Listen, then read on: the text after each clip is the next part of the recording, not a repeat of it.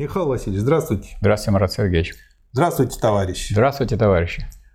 Вторая книга, вторая глава. Определенные сущности и определение рефлексии. Сущность есть, во-первых, простое соотношение с собой самой, чистое тождество. Это есть то ее определение, со стороны которого она скорее есть отсутствие определений. Во-вторых, подлинным определением служит различие, и при том отчасти как внешнее или безразличное различие, а разность вообще. Отчасти же как противоположная разность или как противоположность. В-третьих, как противоречие, противоположность рефлектируется в самое себя и переходит обратно в свое основание. Это то, о чем будем сегодня говорить. И сразу примечание – определение рефлексии в форме предложений. Вот у меня возник вопрос. Э, слово «предложений» как понимать? Предложение надо понимать в обычном смысле, в обыденном, что вот А есть Б. Это предложение. Как предложение русского языка. Да, языка любого. Я просто начал как бы сразу там пред, ложений. Нет, нет, имеется в виду, как обычно говорят, какое предложение? Угу. Роза есть растение. Ага. Как высказывание, как суждение. Понятно. Хотя это суждение, оно так сказать, не вяжется с сущностью, поэтому, но и потому оно и сразу же отрицается. Вот сразу вот прежде всего можно так, а дальше а, уходит от этого и переходит к другому. Почему тогда не написали просто в форме суждений? Ну, суждение, может быть, или какое-то другое предложение, не знаю. Угу. Определения рефлексии обыкновенно брались ранее в форме предложений, в которых о них высказывалось, что они значимы относительно всего. Эти предложения считались всеобщими законами мышления, которые, дескать, лежат в основании всякого мышления. В себе самих абсолютны и недоказуемы, но признаются и принимаются непосредственно и без возражения за истинные всяким мышлением, как только оно поймет их смысл. Может быть, он написал предложение, потому что это считается еще как то, на чем потом основывается и суждение. Поэтому он не написал суждение о предложении. Может быть, потому что предложения могут быть любые, не обязательно в форме, формы суждения, но и любые предложения, какие высказываются в языке. То есть, по сути дела, он в этом примечании рассматривает случай, э, который мы часто наблюдаем, когда говорим там, об основах математики, об аксиоматике, об основах физики в виде постулатов или там про неопределимые понятия, неопределяемые понятия. И он, собственно, показывает э, как бы недостатки ну, такого подхода. Можно сказать так, что мы уже пришли к сущности, а э, предложение строим так, как будто речь идет о бытии. Ага, и это вот тоже как, хорошо. Понимаете, то есть, да. это, а это нас, вот он неоднократно говорит, это нас возвращает в сферу бытия. То есть это вот сказать, что это берется в форме предложения, это значит не сдвинуться с места. Мы же отрицательные должны понимать сущность, потому что сущность вообще всеобщая форма отрицания бытия. Угу. Хорошо. И дальше он в качестве примера а, берет существенное определение тождества и получает выражение в предложении «все равно себе самому», «а равно а» или отрицательно «а» не может быть одновременно «а» и не «а». И он, собственно говоря, рассматривает недостатки использования вот таких предложений в основании той или иной да. науки. Первый недостаток. Я тут для себя выделил три недостатка, недостатка, которые потом своим языком сформулируем попозже. Прежде всего, нельзя усмотреть, почему лишь эти простые определения рефлексии должны быть обличены в эту особенную форму, а не также и другие категории, как, например, все определенности сферы бытия. Тогда получились бы, например, следующие предложения. Все есть, все обладает наличным бытием и так далее. Или все обладает некоторым качеством, количеством и так далее. Ибо бытие, наличное бытие и так далее, как логические определения, суть вообще предикаты всего. Да, и мы взяли и переписали все э, учение о бытии вот в таких предложениях. Да, да, то есть получается такая тавтология в каком-то виде. Однако всякая определенность бытия есть по существу переход в противоположное. Отрицательная всякой определенности столь же необходима, как и она сама. Как непосредственным определенностям, каждая из них непосредственно противостоит другая. Поэтому, если категории облекаются в такие предложения, то появляются также и противоположные предложения, и те и другие предложения выступают с одинаковой необходимостью и, как непосредственные утверждения, по меньшей мере одинаково правомерны.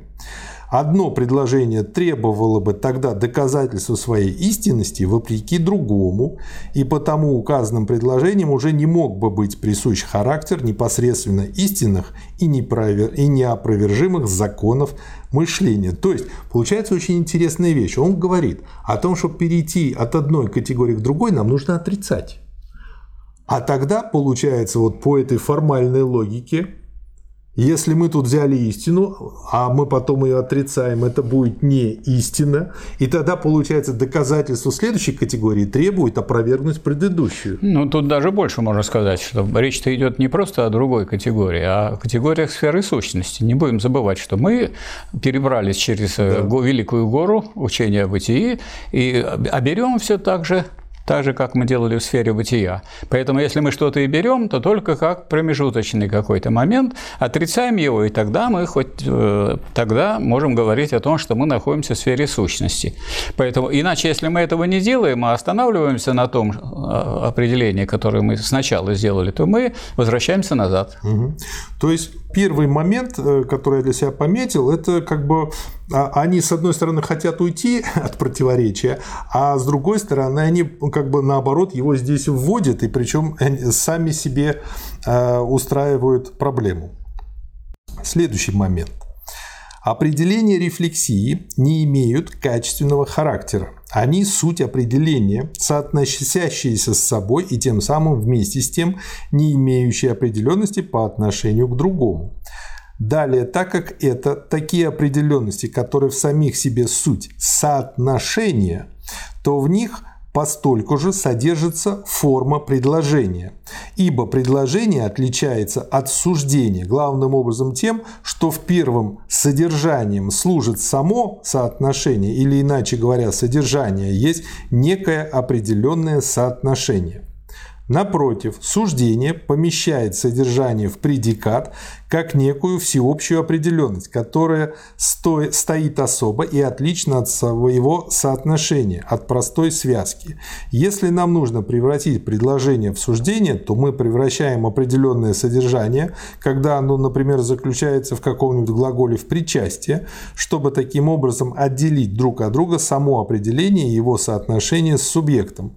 Напротив, для рефлективного определения как рефлектированные в себя положенности подходит форма самого предложения. Однако, так как они высказываются как всеобщие законы мышления, вот эти предложения, то они нуждаются еще в некотором субъекте своего соотношения. И этим субъектом служит все или А, все и А в кавычках, которое означает то же самое, что и всякое бытие. С одной стороны, эта форма предложений есть нечто излишнее. Рефлективные определения должны быть рассмотрены сами по себе. Далее, в этих предложениях есть та превратная сторона, что они имеют субъектом бытие, всякое нечто. Они этим снова возрождают бытие и высказывают рефлективное определение тождества и так далее, о некотором нечто, как имеющееся в нем качество. Они высказывают это не в спекулятивном смысле, но в том смысле, что нечто как субъект остается в некотором таком качестве, как сущее, а не в том смысле, что оно перешло в тождество и так далее, как в свою истину и свою сущность. То есть э, я для себя пометил, что получается, что мы, если так поступаем, вываливаемся из сферы сущности в бытие. Да. Вот то, о чем вы все время да. предупреждаете. Да, вот тут он, собственно, разъяснил, даже сказал гораздо более понятно, чем я сказал перед этим. Да, ну, более конкретно. Как То есть... Я бы не сказал, что более понятно. Ну, я бы сказал. разъяснил. Потому что в первом случае мы берем какой-то вот субъект, есть предикат. А здесь э, ну, любое предложение может быть даже. Отрицание является, так сказать, э, отрицанием того-то и так далее. Любое предложение, какое вы сформулируете. Важно, чтобы это оно не сводилось просто к тому, чтобы нас вернуть в сферу бытия. Да. И третий момент. Наконец, хотя рефлективные определения имеют форму равенства самим себе и поэтому форму несоотнесенности с другим и свободы от противоположения, тем не менее, как это выяснится из их ближайшего рассмотрения, или, скажем иначе, как непосредственно явствует из них самих, как тождество различия противоположения, они суть определенные по отношению, по отношению выделено друг к другу, они, следовательно, не освобождены этой своей формой от рефлексии перехода и противоречия, те несколько предложений, которые устанавливаются как абсолютные законы мышления, оказываются поэтому при ближайшем рассмотрении противоположными друг другу. Они противоречат друг другу и взаимно упраздняют одно другое. Если же если все тождественно с собой, то оно не разно, не противоположно, не имеет основания. Или, если принимается, что нет двух одинаковых вещей, то есть, что все, раз- все разнится друг от друга, то А не равно А, то А также и не противоположно и так далее. Принятие каждого из этих предложений не допускает принятия других. При чуждом мысли рассмотрения этих предложений они просто перечисляются рядоположенность одно за другим. Так что они представляются не имеющими никакого соотношения друг с другом.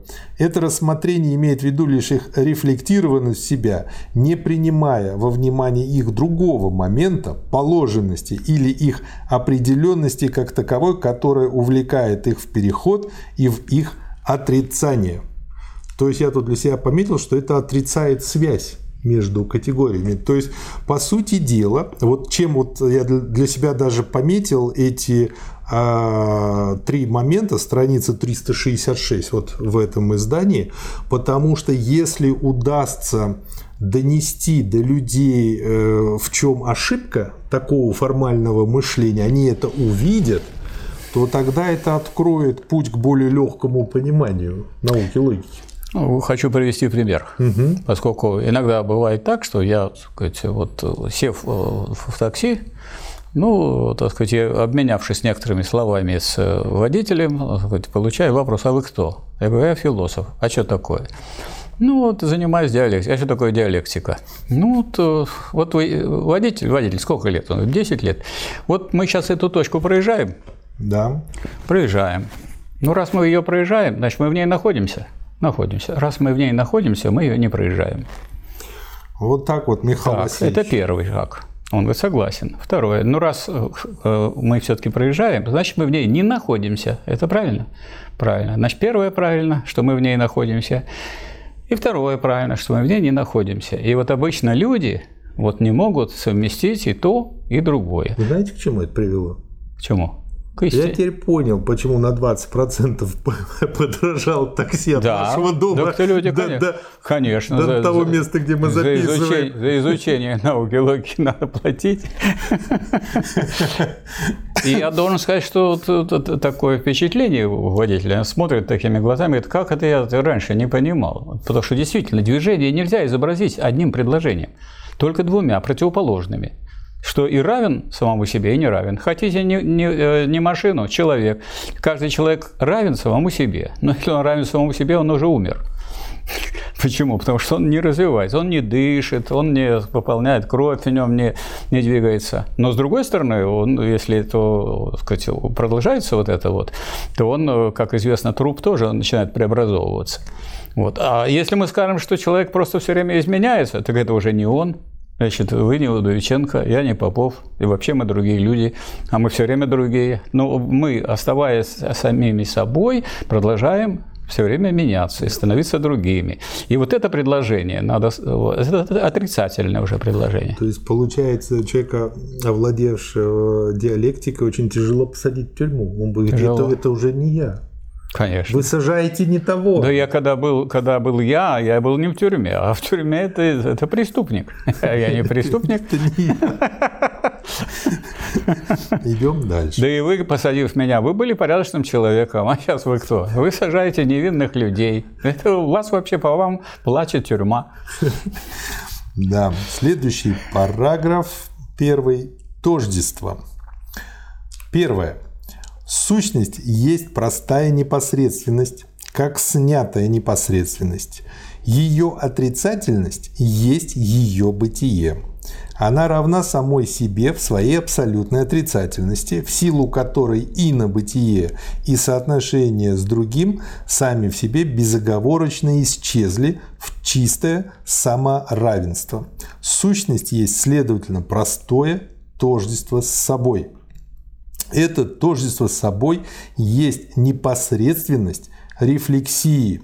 Оно есть не такое равенство с собой, как бытие или также и ничто, а то равенство с собой, которое устанавливает себя к единству, причем это установление не есть восстановление из некоторого другого, а чистое установление из себя самого и в себе самом.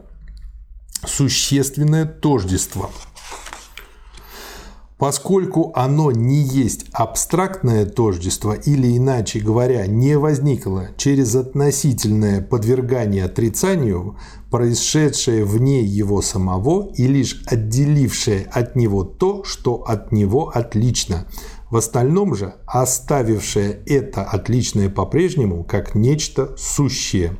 Дело обстоит не так – а так, что бытие и всякая определенность бытия сняли себя не относительно, а в самих себе. И эта простая отрицательность, отрицательность бытия в себе и есть само тождество, поскольку последнее есть вообще то же самое, что и сущность. Здесь вот ключевое слово «снятие». Угу. Здесь вот в этом месте, потому что раньше об этом говорил Гегель, в этом месте он не говорил, как бы предполагать, что это усвоено. Что значит снятые? Снятые – это то есть взятые со своим отрицанием. То есть, если вы возьмете человек, то человек живой, он все время себя отрицает. И все время равен самому себе, и тогда это равный самому себе отрицание. То есть уже отрицание себя отрицает. И вот это вот отрицание отрицания и дает то самое движение, которое мы наблюдаем, когда мы имеем дело с чем-то живым. Поэтому что такое тождество или что такое тождественность? Тождество – это всегда тождество нетождественного. Почему? Потому что это тождество, э, скажем, даже если вы возьмете в математике, в арифметике даже, 4 равно 4. Э, математики делают вид, что они не, не видят, что 4 это слева, а другая четверка это справа. А вот, скажем, новые так сказать, средства космические позволяют координаты одной четверкой вычислить, она одна, одни координаты имеет, а другая четверка другие. Это левая, а это правая четверка. Это разве... То есть это тождество всегда, это равенство неравного.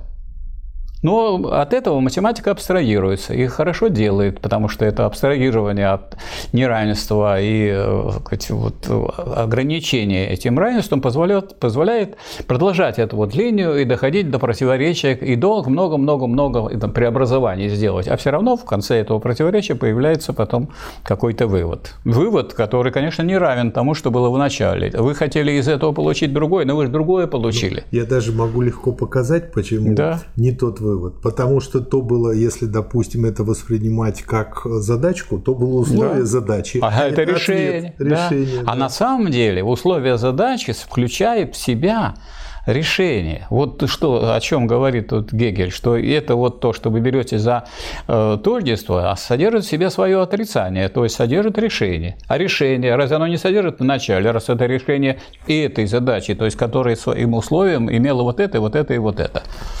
То есть вот, э, можно сказать, это трудный такой переход э, к тождеству нетождественного, к равенству неравного или к неравенству равного. На самом деле в жизни, в жизни, в движении, в природе, в обществе нет равного равному.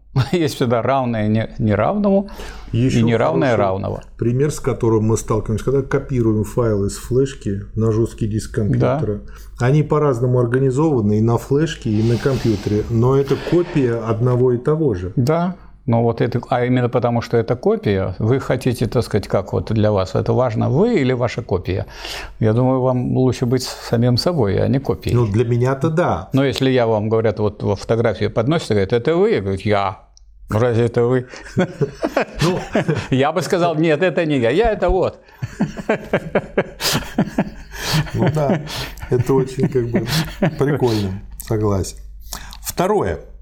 Это тождество есть ближайшим образом сама сущность, а еще не ее определение. Есть вся рефлексия, а не различенный ее момент. Как абсолютное отрицание, оно есть то отрицание, которое непосредственно отрицает само себя. Некоторое небытие и различие, которое исчезает в своем возникновении, или, иначе говоря, некоторое развлечение, которым ничего не различается и которое непосредственно разрушается в себе самом. Развлечение есть полагание небытия как небытия другого, но небытие другого есть снятие другого и стало быть самого развлечения. Но развлечение таким образом здесь имеется как соотносящееся с любой отрицательностью как некое небытие, которое есть небытие самого себя. Есть такое небытие, которое имеет свое небытие не в некотором другом, а в самом себе. Имеется, следовательно, соотносящееся с собой рефлектированное различие или чистое абсолютное различие. Обратим внимание на слово «рефлектированное». Что такое рефлексия? Это отражение, отраженное. Значит, одно и то же, одно и то же – оно имеет место и как равенство с собой, и как неравенство с собой. То есть надо рефлекти- и рефлектированным образом его брать. То есть вот А равно А получается... Что А и не равно А. Да. Это вы можете от этого временно отказаться и читать э, только первую э, книгу науки логики, и тогда э, этим и закончить. А если вы выходите к сущности, то если вы хотите углубиться, значит, надо понять, что нету на самом деле в жизни нигде, а только равенство равного. Оно всегда равенство неравного. Поэтому, например, равенство как уничтожение классов. как разные классы. Деление на классы надо уничтожить, отрицание классов. Вот что такое уничтожение классов. Поэтому некоторые думают, что вот Маркс и Энгельс такую какую-то э, простую какую-то глупость сказали, что все наше учение может быть э, высказано одной фразой уничтожение частной собственности. А уничтожение частной собственности – это на самом деле построение общественной, то есть на самом деле отрицание. Я знаете, что подумал? Наверное, все-таки тем, кто чинит автомобили, не надо знать диалектику, а то поставят разные колеса и скажут, вот вам равенство неравного. Нет, наоборот. Вот я бы, если работал на этой станции, я бы, бы мне такие претензии предъявили, я бы вам сказал, вы что, не знаете, что какие бы вы ни хотели точно равные, никогда точно равные не будут. Читайте второй том науки логики. Вот Будет и, равное и неравного. Вот и я про то же, и вот получится так. разные Я, колеса. кстати, вот мы, я в школе в девятом, десятом, одиннадцатом классе два дня работал на заводе. Я попал, так сказать, вот в разряд тех, кто учился в политехнической школе. Но мы бы это не было не было какое-то обучение на каких-то липовых станочках там в школе, а это был обычный завод, почтовый ящик 936 рядом с электросилой. И я, например, делал, работал на маленьком токарном станочке. И тогда я удивился, что никогда не бывает, как бы ты ни старался наладить свой этот станок, там всегда или ты немножко меньше сделаешь размер, либо немножко больше. А и отличаются более квалифицированные люди от менее квалифицированных. Я был менее квалифицированный, естественно. А тем, что они более меньше меньшей так сказать, разницей, только меньшим различием. Но чтобы вот а, равное было равным, ну, такого не встречается ни в каком производстве, ни в какой жизни. Ну, это как у нас было два близнеца. Они э, сдавали экзамены так, что один идет и за двоих математику сдает, другой физику, но учителя это быстро распознали, поэтому требовали, чтобы они вместе приходили, и тогда было видно, что они не похожи. Я бы сделал по-другому, как изучавший диалекцию. Я сказал, что так, вы близнецы, близнецы, я уже поставил, вы одинаковые же, вот вы и получили все. Пятерку. Одному, двоих. одному получил, да, пятерку получил. А вы как хотите там делить. Считайте, что это ваш или его. Мне это совершенно без Раз вы равны, ну вот я вам за это равенство и поставил. Тождество есть, следовательно, в себе самом абсолютное нет тождества. Лишь таким образом, лишь как момент оно впервые есть тождество как таковое, как определение простого равенства с самим собой – противостоящее абсолютному различию. Здорово сказано. Да, но оно противостоит этому абсолютному различию в самом себе, угу. а не рядом. Не так, что вы это закончили и сказали, а еще оно различно. Нет, это равенство неравного, это тождество нетождественного. А нетождественность – это ясно, что это нетождественность тождественного.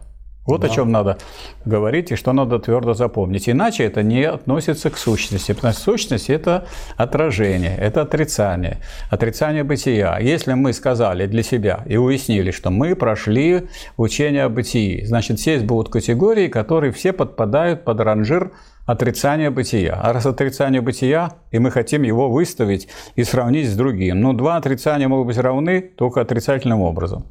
Ужас какой. Кошмар еще примечание, э, которое называется «Первый первоначальный закон мышления, двоеточие, начало тождества». Я рассмотрю ближе в этом примечании тождество как предложение о тождестве – которое обыкновенно приводится как первый закон мышления. В общем, он издевается над метафизиками по полной. Не издевается, он пытается оторвать от этой метафизики людей и углубить их э, понимание э, действительного движения. Так лучше всего еще было бы, помимо хорошего слова, привлечь и револьвер. Это эффективнее работает. Это самый страшный револьвер. Да. Это предложение в его положительном выражении А равно А есть, скажем, прежде всего, не более как выражение пустой тавтологии. Было поэтому правильно замечено, что этот закон мышления бессодержателен и никуда далее не ведет. Предложение о тождестве выражает лишь одностороннюю определенность, содержит в себе лишь формальную, некую абстрактную, неполную истину. Но из этого правильного суждения непосредственно вытекает, что истина достигает полноты лишь в единстве тождества с разностью и тем самым состоит только в этом единстве. Здорово сказано. Если, например, на вопрос, что такое растение, дают ответ, растение есть растение – то все общество, на котором испытывается истинность такого рода предложения, одновременно и признает ее и столь же единогласно заявляет, что этим ничего не сказано. Вот он и здесь видит, что хоть вот вы будете убивать. Это знаете, как дустом травят всех там клопов и тараканов, все равно какой-то клоп выживет. И вот диалектика все равно да. вылезет наверх, да. потому что раз этим ничего не сказано, значит отрицание, значит поехало. При более близком рассмотрении этой скуки, вызываемой такой э, истиной, мы видим, что начало растения есть делает приготовление к тому, чтобы что-то сказать, сообщить какое-то дальнейшее определение. Но так как затем лишь повторяется то же самое, то произошло наоборот, нечто противоположное этим приготовлениям. Ничего не было сказано. Такая тождественная речь противоречит, следовательно, самой себе. Тождество, вместо того, чтобы быть в самой себе истинной и абсолютной истиной, есть поэтому наоборот нечто противоположное. Вместо того, чтобы быть неподвижным простым, оно есть выхождение вне себя к разложению – самого себя. Здорово, просто гениально сказано, я оценил это дело. Другое выражение начала тождества а не может быть одновременно А и не А, имеет отрицательную форму. Оно называется началом противоречия. Обычно не дают никакого оправдания относительно того, каким образом присоединяется к тождеству форма отрицания, которой это предложение отличается от предыдущего. Но эта форма получается от того, что тождество, как чистое движение рефлексии, есть простая отрицательность, которую приведенное второе выражение предложения содержит в себе в более развитом виде. Высказывается А и не А, чисто другое того А. Но это не А появляется только для того, чтобы исчезнуть. Тождество, следовательно, выражено в этом предложении как отрицание отрицания. А и не А различны. Эти различные соотнесены с одним и тем же А. Тождество, следовательно, изображается здесь как эта различенность в одном соотношении или как простое различие в них же самих. Из этого ясно, что само начало тождества и еще больше начало противоречия имеют не только аналитическую, но и синтетическую природу. Аналитическое и синтетическое слова выделены.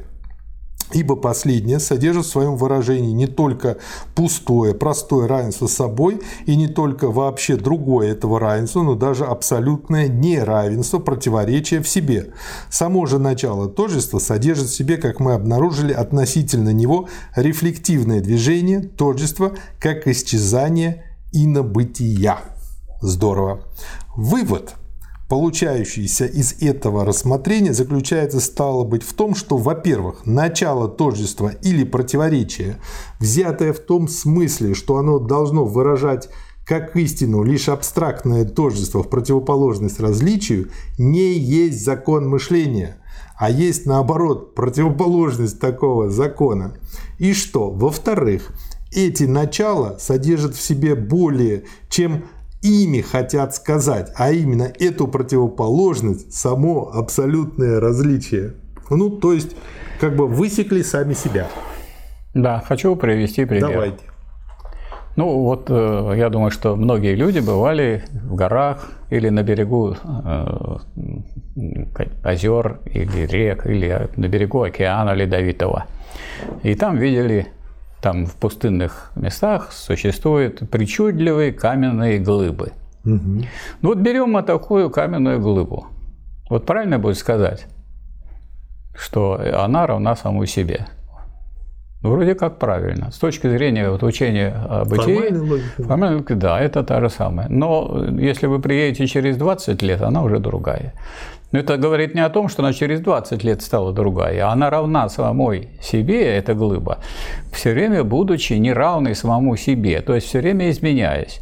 И наличие изменений не означает, что она не равна, потому что никакого другого равенства – в природе, и в обществе, и в жизни, кроме как э, равенства неравного, не бывает. Это надо, так сказать, вот, ну, хотел сказать, зарубить себе на носу, но тут вот целая, э, целая э, книга есть вторая, в котором именно об этом идет речь. Меня что удивляет, что ему вроде бы идеалисту пришла такая практичная мысль, просто идущая от практики – когда попытаешься сделать чего-то два одинаковых, ведь видишь, как не получается. Там ничего сильно идеалистического нет. Вот в первых двух книгах просто ничего такого, если в примечаниях только, там и про Бога, ну, может, про идеализм. Да, а вот э, когда мы дойдем до третьей, там, когда он взял, э, начал с субъективности, а не субъективности, это, э, конечно, ну, это, это мы дойдем, тогда дойдем, поговорим. скажем, да.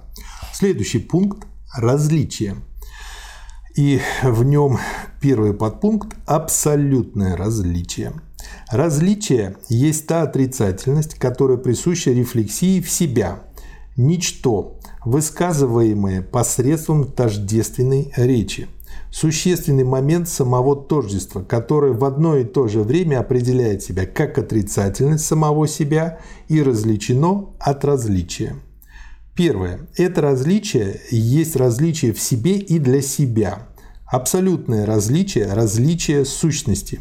Оно есть различие в себе и для себя, не различие через нечто внешнее, а соотносящееся с собой и, следовательно, простое различие.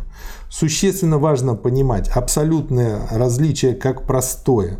В абсолютном различии между А и не А именно простое «не» как таковое и составляет это различие. Скажете что-нибудь? Да, скажу. Ну вот когда мы говорили в учении о бытии, что А, а сказать, есть, есть бытие, и А равно самому себе. А здесь говорится о том, что А равно не А, учение о сущности. И это действительно живое, и это действительно то, что есть в жизни, что А равно не А. А если вы берете не А, то не А равно своему отрицанию, то есть А. И никакого другого тождества, кроме как тождества не тождественного, нет в природе и в обществе, и в жизни. Да. Второе. Различие в себе есть соотносящееся с собою различие. Таким образом, оно есть отрицательное самого себя. Различие не от некоторого другого, а себя от самого себя. Оно есть не оно само, а свое другое. Различное же от различия есть тождество. Различие, следовательно, есть само же оно и тождество.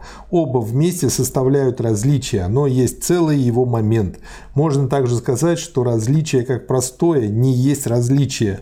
Оно впервые таково лишь в соотношении с тождеством, но вернее будет сказать, что оно различие – содержит в себе и тождество, и само это соотношение. И третье. Различие имеет оба момента – тождество и различие. Оба суть таким образом некоторая положенность, определенность. Но в этой положенности каждый момент есть соотношение с самим собою. Один момент тождества сам есть непосредственно момент рефлексии в себя – но точно так же и другой момент – различие. Есть различие в себе, рефлектированное различие. Различие, поскольку оно имеет два таких момента, которые сами суть рефлексии в себя есть разность. Вот Иванов говорит, не буду как Петров. Угу. Во-первых, ты и так не, не Петров, а, а ты Иванов. Угу. Это раз. Если ты просто не будешь как Петров, то неизвестно от этого во что выльется, потому что можно быть хуже, чем Петров, можно быть лучше, чем Петров. Поэтому сказать, что я не буду как Петров, а вот если я не буду как я, как сейчас, а буду стремиться к большему, к лучшему, больше сделать, э, более содержательное получить понимание и так далее. То есть я буду развиваться. А что такое развиваться? Сохранять себя через свое, через отрицание своего прежнего состояния, нынешнего состояния. Завтра я лучше, чем сегодня, сегодня лучше, чем вчера и так далее. Тут есть и равенство, и неравенство. Вот с этими категориями в учении о сущности и работает Георг Вильгельм Фридрих Гегель. Да. Второй подпункт – разность. Первая его часть.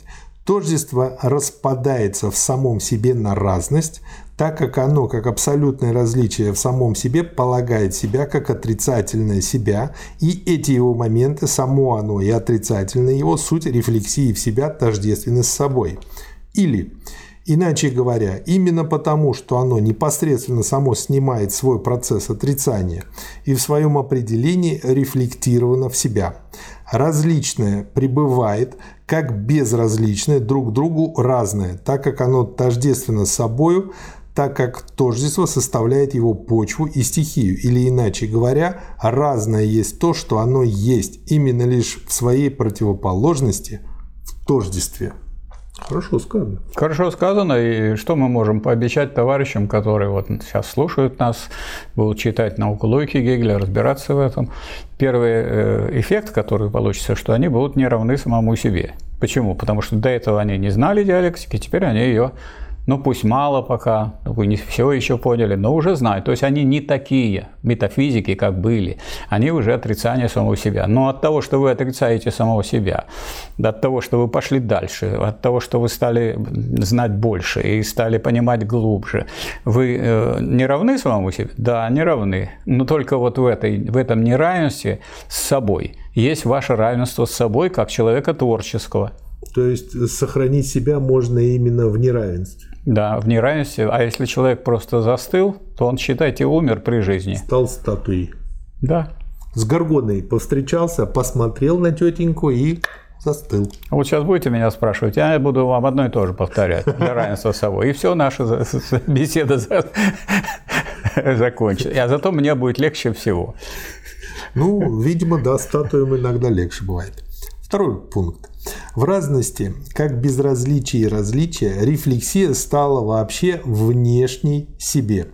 Различие есть некоторая положенность или снятое различие, но оно само есть вся рефлексия. При ближайшем рассмотрении оказывается, что оба тождества и различия, как только что определилось, суть рефлексии. Каждый из них есть единство самого себя и своего другого. Каждый из них есть целое. но тем самым определенность, заключающаяся в том, что каждый из них есть только тождество или только различие, снята. Они не суть качества, потому что их определенность через рефлексию в себя дана, вместе с тем только как отрицание. Имеется, следовательно, такое двоякое, двоеточие, рефлексия в себя как таковая и определенность как отрицание или положенность. Положенность есть внешняя себе рефлексия. Она есть отрицание как отрицание, следовательно, в себе она. Правда, есть соотносящиеся с собой отрицание и рефлексия в себя, но лишь в себе. Она есть соотношение с собой как с неким внешним.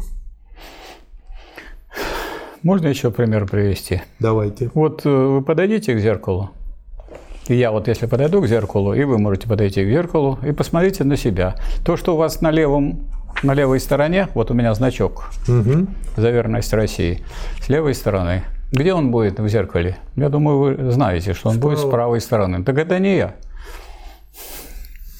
Да, это не я. А что такое рефлексия? Это люди, это же отражение. Рефлексия, рефлектор, рефлексия. Ну, это вот, так сказать, э, если переводить это на обычный простой русский язык, это отражение. Всякое отражение есть отрицание. Но отрицание э, не обязательно отталкивание и уничтожение. А отрицание – это удержание своего отрицательного в себе. Да. Внешнее тождество есть одинаковость, а внешнее различие – неодинаковость. Вот, видите, раньше было равенство, неравенство. Здесь тождество, не тождество. А теперь уже есть одинаковость, неодинаковость. То есть мы вроде бы одном и том же говорим, а о таких вещах, которые равны самому себе, только равенство понимаем в более глубоком смысле уже. Да. Одинаковость, не одинаковость. Нам не важно, чем вы отличаетесь. Вы не одинаковый, мы не одинаковые, они не одинаковые. И все. Я не хочу больше ничего разбираться в том, чем они отличают. Да они просто не одинаковые, а мне нужны одинаковые. Да третий, э, третья часть подпункта. Внешняя рефлексия соотносит разное с одинаковостью и неодинаковостью. Это соотнесение, сравнение переходит туда и обратно от одинаковости к неодинаковости и от последней к первой. Внешнее различие есть та отрицательность, которое в процессе сравнения принадлежит сравнивающему. Сравнивающее переходит от одинаковости к неодинаковости и от этой последней обратно к первой, заставляет, следовательно, одну исчезать в другой и есть на деле отрицательное единство обоих. Ну вот э, я стою перед зеркалом, и вот приходит другой человек, тот, кто вот смотрит сейчас, и угу. смотрит на меня, а я стою перед зеркалом. Он смотрит на меня, и на отражение. И на отражение. Это одинаково вроде. Вроде одинаковые. Но они же не одинаковые, отражение и человек не одинаковый. Да тут еще примазывается еще одно отражение, потому что мы тут записываем это все. Поэтому еще одно отражение, которое не меняет, кстати, вот то, что было с левой стороны, и не пересаживает на, да. на правую. То есть от этого не отвертеться. Если вы не хотите просто вот э, оставаться на уровне А равно А, Б равно Б, С равно С и пойти вперед, вам придется перейти от равенства с собой обязательно к неравенству. А неравенство равенство с собой – это рефлективность, отражение.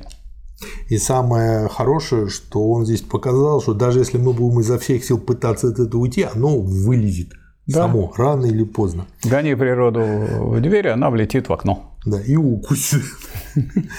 Сами одинаковость и неодинаковость, положенность возвращаются через безразличие или в себе сущую рефлексию обратно – в отрицательное единство с собой, в такую рефлексию, которая в самой себе есть различие одинаковости и неодинаковости, разность, безразличные стороны которой вместе с тем суть безоговорочно лишь моменты, как моменты одного отрицательного единства, есть противоположность. Вот мы подбираемся к тому, что даже не хочется это раньше времени называть, но уже пришли к противоположности. Третий пункт так и называется – противоположность.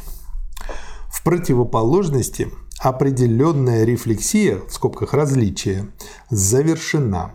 Противоположность есть единство тождества и разности, его моменты, суть в едином тождестве разные.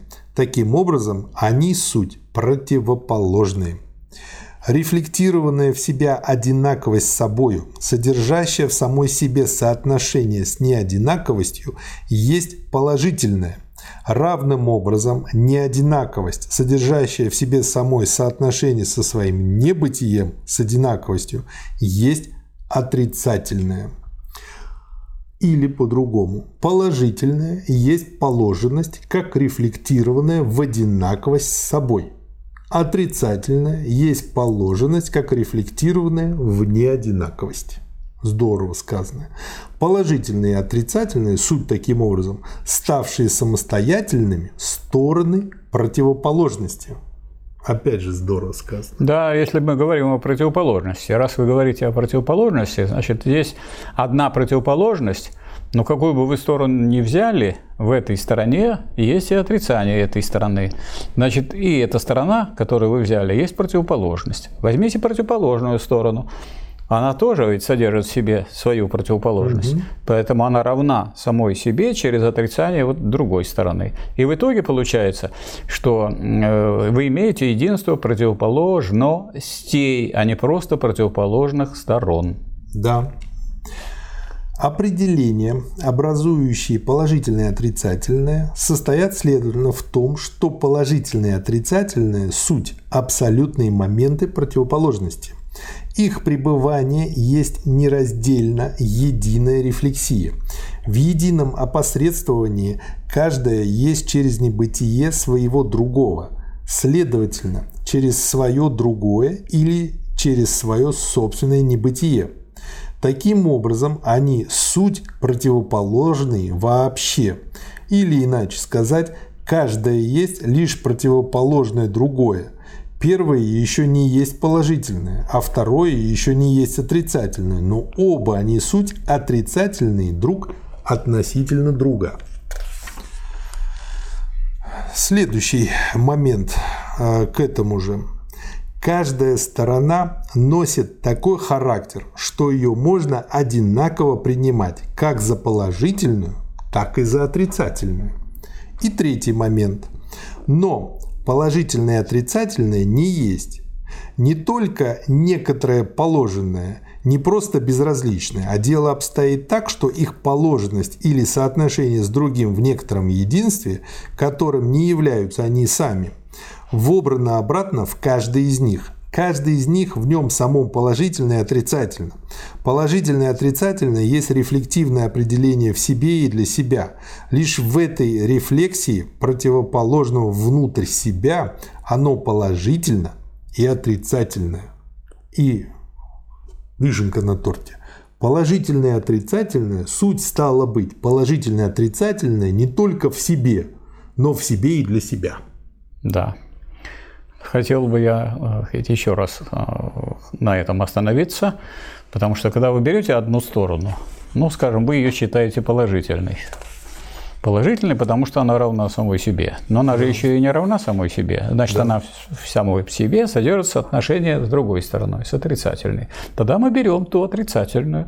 Это отрицательная сторона. Но она же равна самой себе. Раз она равна самой себе, так она положительная. А вот эта наша сторона, которую мы перед этим брали, брали она перед этим э, была положительной, а теперь она уже берется как отрицательная. И что получилось у нас? Что вместо одной противоположности получилось что она есть единство двух противоположностей.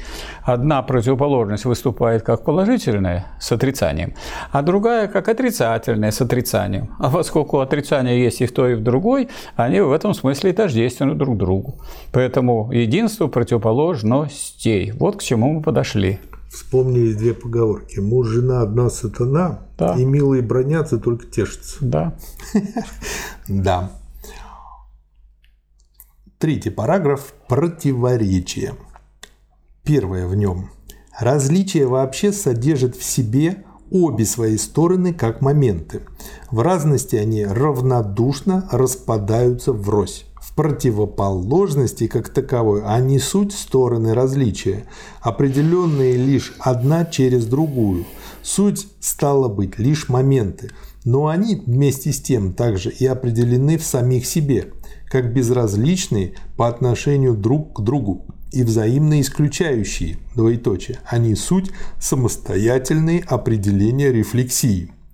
Как такое целое, каждое опосредствовано с собой своим другим и содержит в себе это другое, но оно далее опосредствовано с собой небытием своего другого. Таким образом, оно есть особо сущее единство и исключает из себя другое. Самостоятельное определение рефлексии есть таким образом противоречие. То есть мы когда говорили о противоположных сторонах чего-то, никаких этих сторон нет. Есть одна противоположность, в котором каждая так называемая сторона есть противоположность. А это одна и та же противоположность. И то, что мы, так сказать, рассматривали их отдельно, это наше дело. Это никто нам не запрещает рассматривать отдельно. Но в действительной жизни всегда противоположные стороны – это противоположные стороны целого. И каждая сторона содержит свою противоположность, и есть единство противоположностей. Целое есть единство противоположностей противоречий. Можно вот мне в связи с этим уточнить. Если я собрал двигатель, что это означает? У него много деталей. Я их между собой скрепил болтами, гайками, винтиками, шурупами. Где-то там наклей, может, посадил, что-то приварил. Вот у меня это... И он рабочий, работает я его э, могу воспринимать как целое, с одной стороны. Да. Но по большому счету это все-таки разность. Потому что там, если бы вот он был бы сварен, сваркой бы все соединения были бы сделаны, тогда бы это было бы целым. А поскольку там есть именно вот скрученные такие на силе трения части, это все-таки, наверное, больше разность. Или все-таки это воспринимать как целое. Но вы же сказали двигатель. Да. А раз двигатель, двигатель только как целое может быть восприниматься. То есть пока он работает, он это целое. А когда он остановился, сломался, сломался, выключили ее даже его. Раз он выключен, он выключенный двигатель, то есть вы отрицали его как двигатель. Он, если вы его mm-hmm. не включите, не заправите, не начнете э, приводить в движение, он тогда не двигатель. А, то есть он перестает быть двигателем. Для того, чтобы его воспринять как целое, он должен быть двигателем, то есть работать как двигатель. Конечно. И тогда он, получается, отрицает каждый момент времени сам себя в да. новом положении да. находится. И тогда еще вопрос. А тот момент, когда вот он сломался, допустим, можно сказать, что произошло э, произошел переход количества в качество? Нет, надо сказать, что произошло э, превращение двигателя в механизм. А механизм – это внешнее соединение частей. Вот механизм у вас есть. Угу. Будете ручку крутить, будет или будете бензин туда закачивать, угу. будет работать, будет зажигание включать, будет работать. А сам по себе это механизм. А механизм это внешнее соединение частей. Вы насоединяли и рассказываете, что это самолет. Вот когда полетит, тогда самолет. А если оно не полетело, то оно не самолет. То есть э, внешнее соединение частей, то есть механизм, они нам, он нам не дает противоречия. Нет. Угу. И это, кстати, Понял. это вот не бывает механизма с головой. Никогда. А вот почему говорят механическая память? А, человек, вот механизм человек... без головы есть. Нет, механизм без головы есть. Механическая память означает, что я не задумываюсь, а просто вот в голову, вот мне вот повторяют, и у меня в голову запало. Иногда даже западает то, что лучше бы выбросить из головы, и никак от него не избавишься. Да. Второй э, пункт этого подпункта. Противоречие разрешается – в исключающие самое себя рефлексии, которую мы рассматривали раньше, положительные и отрицательные, снимают в своей самостоятельности самих себя. Каждый из них есть безоговорочно переход или, вернее, перемещение себя в свою противоположность. Это безостановочное исчезание противоположных в них самих есть ближайшее единство, получающееся через противоречие. Это единство есть нуль. То есть э, можно сказать, что это вот по сути дела он как бы подвел под э, математику одно из оснований. Нет, тут нуль Или имеется это... в виду нуль в смысле того, в смысле отрицания. А, нуль в смысле отрицания. Нуль Хорошо. в смысле отрицания. Дело в том, что действительно вы когда начали рассматривать противоречие, или мы, или любой другой человек, он берет вот левая сторона противоречия, вот правая сторона противоречия. Но как только вы берете одну сторону противоречия, в ней есть вторая сторона. Когда вы берете другое, другую сторону. В ней тоже есть первая сторона. Значит, нет двух сторон, а есть одно противоречие, в котором есть э, две стороны, и каждая из сторон включает в себя другую сторону. Поэтому нет у вас никакого отдельно двух, а есть лишь одно противоречие целое. Хороший пример родился. Плывет пловец кролем, гребет двумя руками. Да и между ними есть противоречие, и каждый содержит другое. Почему? Потому что если он станет грести только одной рукой, так его он развернет. Будет вращаться будет на да. одном месте, да? Да, здорово. Но противоречие содержит в себе не только отрицательное, но также и положительное, или иначе говоря, исключающая самое себя рефлексия есть вместе с тем полагающая рефлексия.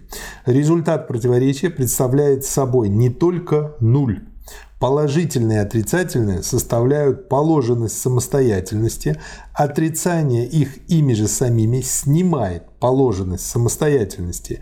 Это-то и есть то, что поистине идет ко дну, в противоречии погружаются в основание Гетцогрунде, как вы любите говорить. Они пускают себя ко дну, в основание, определяя себя как тождественное с собой, но в этом тождественном скорее как отрицательное, как такое тождественное с собой, которое есть соотношение с другим.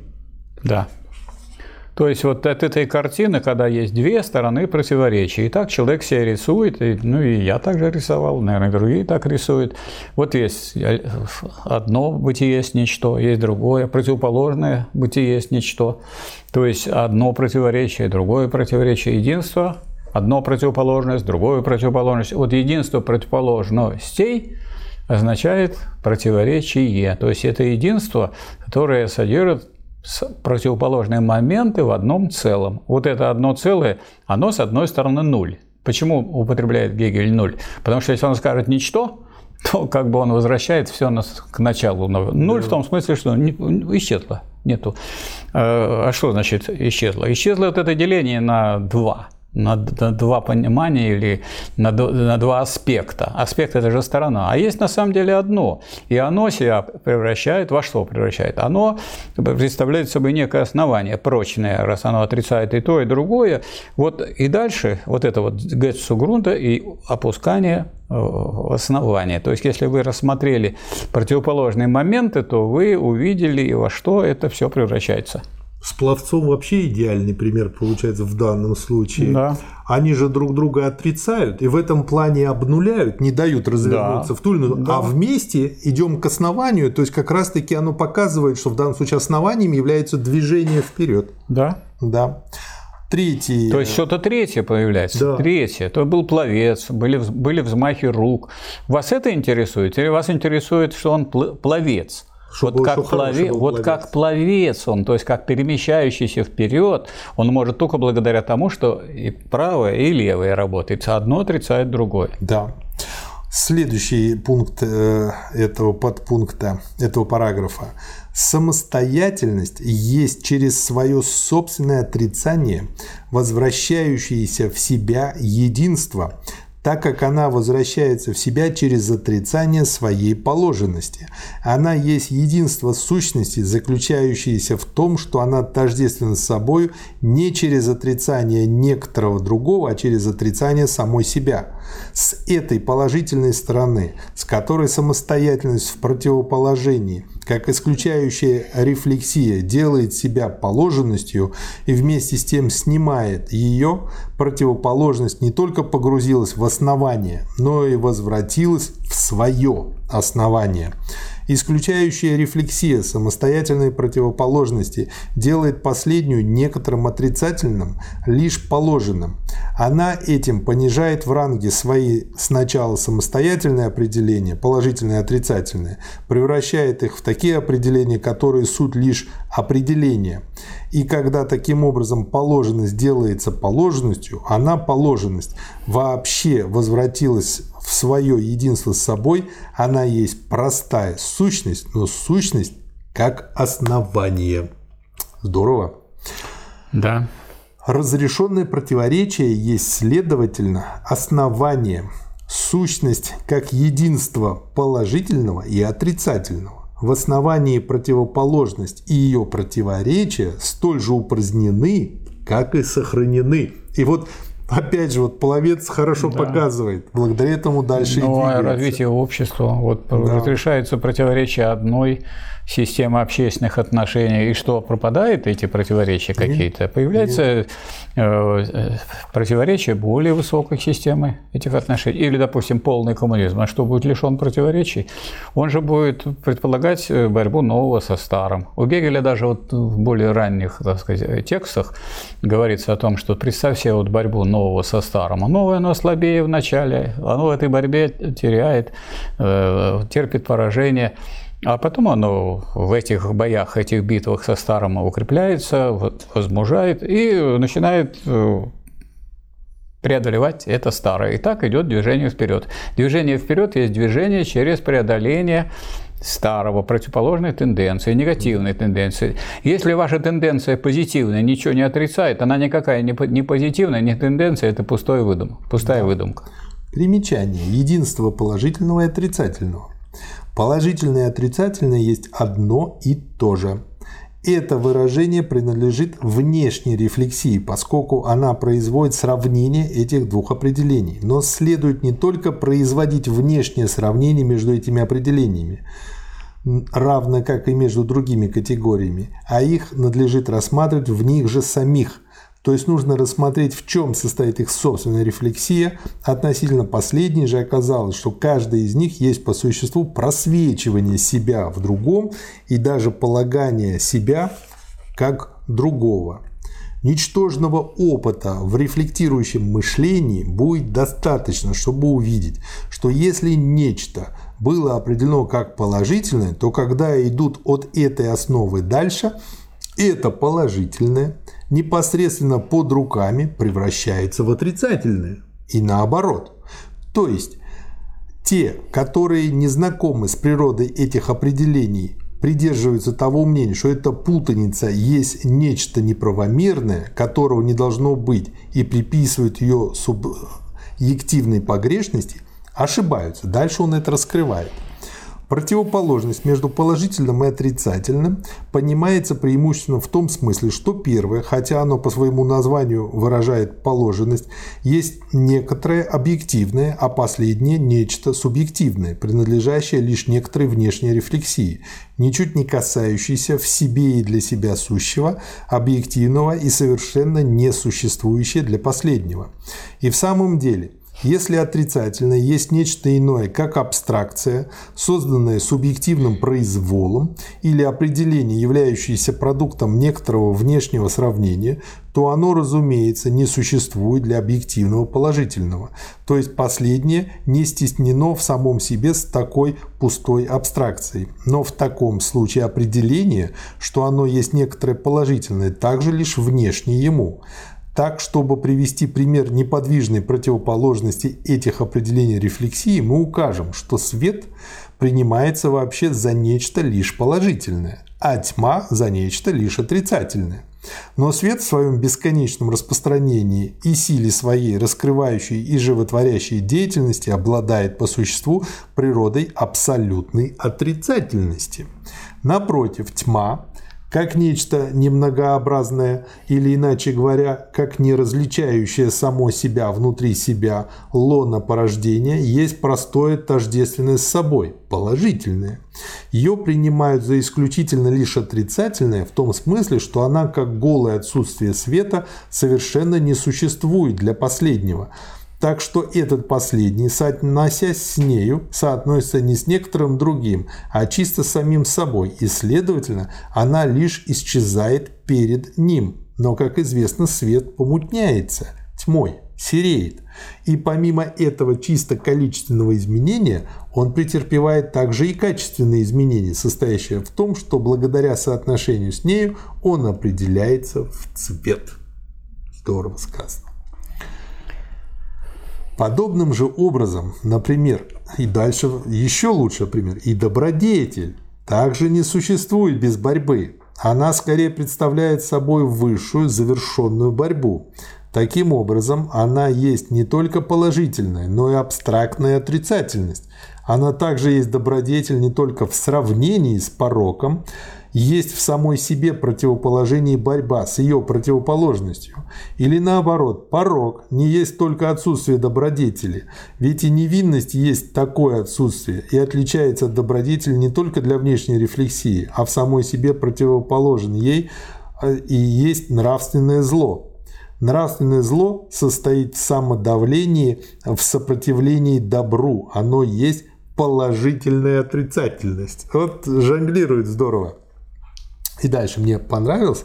В другом примере он, можно сказать, определяет очень интересные вещи. Истина есть нечто положительное, как соответствующее объекту знания. Но она есть это равенство с собой лишь постольку, поскольку знание отнеслось отрицательно к другому, пронизало собой объект и сняло отрицание, которым он является. Заблуждение есть нечто положительное, как мнение касательно того, что не есть само по себе сущее. Мнение, знающее и отстаивающее себя. То есть вот моя точка зрения.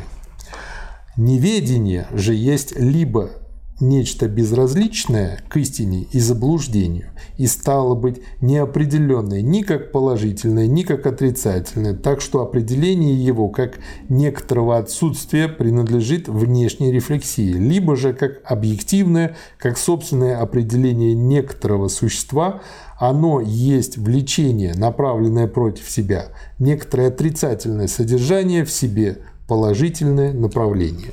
Вот я здесь хотел бы сделать замечание по поводу того, как э, не привыкшие к этому языку и к этим строгим категориям диалектическим люди понимают положительное как что-то хорошее, а отрицательное как что-то плохое. Да.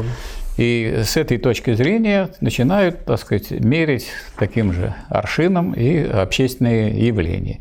Хотя, если мы возьмем вот то, о чем здесь говорит Гегель, и применим это к обществу, то мы поймем смысл вот великой э, такой фразы Маркса и Энгельса, что все наше учение может быть выражено одной фразой – уничтожение частной собственности. Это какое высказывание, положительное или отрицательное? Отрицательное. От, очевидно же, уничтожение. Ну, Некоторые даже думают, что расстрелять. Да. Но вот так вот уничтожение частной собственности, оно может быть осуществлено только через строительство общественной собственности. Но эта общественная собственность, если она не будет сама э, свое прежнее положение отрицать и не переходить в более высокое положение, а будет спускаться назад, перейдет в частную собственность. Это уже будет реставрация капитализма. Да. Следующее примечание. Начало противоречия. Если первое определение рефлексии, тождество, разности, противоположения нашли каждое свое выражение в особом предложении, то тем паче должно было бы быть сформулировано в виде предложения то определение, которое не переходит, как в свою истину, а именно противоречие. Противоречие, выступающее в противоположении, есть лишь развитое ничто, ничто, содержащееся в тождестве и встретившееся нам в выражении, что предложение о тождестве ничего не говорит. Это отрицание определяет себя в дальнейшем в разность и в противоположение, которое теперь представляет собой положенное противоречие. И далее. Если в движении, импульсе и тому подобном противоречие скрыто для представления за простотой этих определений, это вот он опять же к, к постулатам и фундаментам, то напротив, в определениях отношения противоречие выступает непосредственно. Если взять какие угодно тривиальнейшие примеры, верх и низ, право и лево, отец и сын и так далее до бесконечности, то все они содержат противоположность в одном определении. Знаете, я еще что подумал, что вот именно абстрактность подхода, когда мы просто разделили курицу на куски э, и получили курятину, и дальше исследуем каждый кусок, с одной стороны, это необходимая вещь, но она способствует привычке того, чтобы потом не соединять. И вот это вот и бывает часто причиной такой ошибки. Можно я выскажусь резко, резко в отношении вас? Давайте. Я не Удовиченко. А я не Попов. Вы отвечаете мне тем же самым. Но мы вместе можем вести вот этот курс и вот эти занятия именно потому, что я не Удовиченко, а Удовиченко не Попов. Да. И это позволяет нам делать единую передачу. Как левая и правая рука. А представьте себе, я бы вот одно и то же говорил, и да еще если бы я просто повторял бы все время одно и то же, не отрицал бы то, что то есть я что-то сказал, потом отрицал, то есть перешел к более богатому изложению, потом еще к более богатому, я все время отрицаю. Если я не буду идти путем отрицания, то это будет вообще неинтересно слушать, никому это не надо. Повторение одного и того же. Ну, то есть, как бы то есть движение идет через отрицание, через противоречие. Я понял что э, как теперь нужно относиться к, одно, э, к фразе э, в одной из песен Высоцкого, шутливой. Помните, там пришел домой, там ты сидишь. Вот. И жены к мужьям, также к носкам, разбросанным по квартире, должны спокойнее относиться, да. потому что иначе движение не получится вперед. Да. Ну что делать? Да. Из рассмотрения природы противоречия получился вообще тот вывод, что если в той или иной вещи можно обнаружить некоторое противоречие, то это само по себе еще не есть, так сказать, изъян, дефект или погрешность этой вещи. Наоборот, каждое определение, то есть то, что разбросанные носки, это еще неплохо. Наоборот. Да это значит, что они есть. Нет, это значит, раз есть разбросанные носки, значит, в доме есть мужик. Помните, как у Сталина? Как бы э, и крестьяне, не... батраки есть, а кулаков нет? Нет, и не босяк. Да.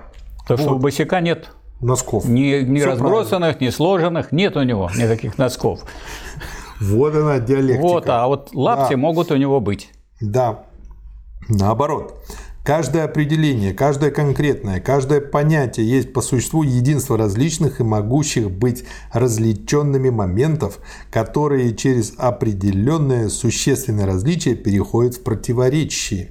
Это противоречивое, во всяком случае, разрешается в ничто, оно возвращается в свое отрицательное единство. Да, носки потом собираются вместе, стираются и надеваются да, единством на мужика. Ну, раз, раз они разбросаны, значит, они есть. Да. А раз они есть, значит, их можно что? Постирать. То есть превратить да.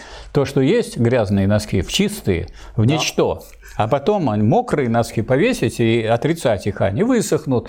И мокрые носки опять будут отрицаться, и потом. А потом они только висели, а теперь их снять отрицать и надеть на ноги. Это как кто-то И все время отрицание, и все идет путем отрицаний. Да, я и не думал, что когда занимаешься домашней уборкой, занимаешься диалектикой. Да, вот так да. получается. Вот так вот. Это противоречивое, во всяком случае, разрешается в ничто. Оно возвращает свое отрицательное единство. Вещь, субъект, понятие оказывается теперь самим этим отрицательным единством. Оно есть нечто в себе самом противоречивое, но вместе с тем также и разрешенное противоречие, двоеточие. Оно есть основание, содержащее в себе и носящее свои определения. Здорово сказано. Но вот если вы берете основание, значит, вы отличаете основание от основанного. То есть вы начинаете различать в самом живом, в том, что вы изучаете, то, что из чего все исходит, и что, так сказать, отрицает себя и превращается в основанное. А если вы берете только основанное без корней, без основания, то и вы ну, не берете его живым. Пересадить дерево, да. отрезали его. Да, конечно. А зачем вам корни? оставили Зачем вам корни? Да. Вам верхняя, часть, вам верхняя часть нужна. Да. Ну, не, ненадолго только если. Да. Ну и мысль э, в заключении. Истинное умозаключение от конечного и случайного к абсолютно необходимому существу состоит не в том, чтобы умозаключать от конечного и случайного, как от лежащего или остающегося лежать в основании бытия, а в том, что, как это даже непосредственно подразумевается в понятии случайности, умозаключают от лишь приходящего, противоречащего себе в самом себе бытия к абсолютно необходимому бытию. Или лучше сказать, состоит скорее в том, что показываю, что случайное бытие возвращается в самом себе в свое основание, в котором оно снимает себя, и что далее оно через это возвращение полагает основание лишь так, что оно скорее делает само себя положенным. В обычном умозаключении бытие конечного выступает как основание абсолютного. Именно потому, что есть конечное, есть и абсолютное. Но истина состоит в том, что именно потому, что конечное есть в самом себе противоречивая противоположность, потому что оно не есть, есть абсолютное. В первом смысле умозаключение гласит так. Бытие конечного есть бытие абсолютного. В последнем же смысле оно гласит небытие конечного есть бытие абсолютного. Здорово сказано. Вот я э, два слова сказать хочу об основании. Если мы говорим об основании, значит, мы отрицаем вот это целое, берем и выделяем в этом целом основание. Так, тогда оно выступает как не целое, а какой-то его момент отрицание этого целого. Но поскольку оно основание, то оно отрицает, и именно потому его и называют основание, отрицает само себя как только основание и превращается во все целое, потому что на нем э, держится основанное. И оно держится не механическим образом, оно просто из него вытекает. Через, через что? Через отрицание основания. Основание само себя отрицает, и тем самым э, получается основанное. А что в итоге получается? А целое? А целое – это единство основания и основанного. Если вы так его рассматриваете, это изображение живого, двигающегося, изменяющегося того, что есть в живой жизни, в материи. Угу. Хорошо, и к этому дальше и придем. Да. Дальше будем продолжать чтение. Я думаю, мы придем не к этому, а к более высокому.